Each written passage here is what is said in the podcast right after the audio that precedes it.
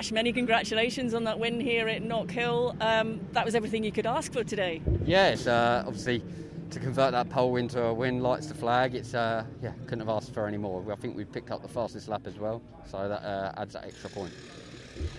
You all seem pretty rapid here at Knockhill. Why is that? I think I just gel with the track. It's one of those tracks that is you can get away with being full attack mode, and obviously as a driver, I've always been known to be that kind of style of driving.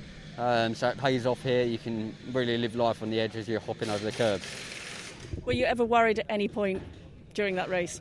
Uh, a couple of times he put me under a bit of pressure, but there was a lot of to and fro-in. He was slightly quicker in some bits, I was quicker in others. So it's just a case of managing the gap where he was that little bit stronger than us.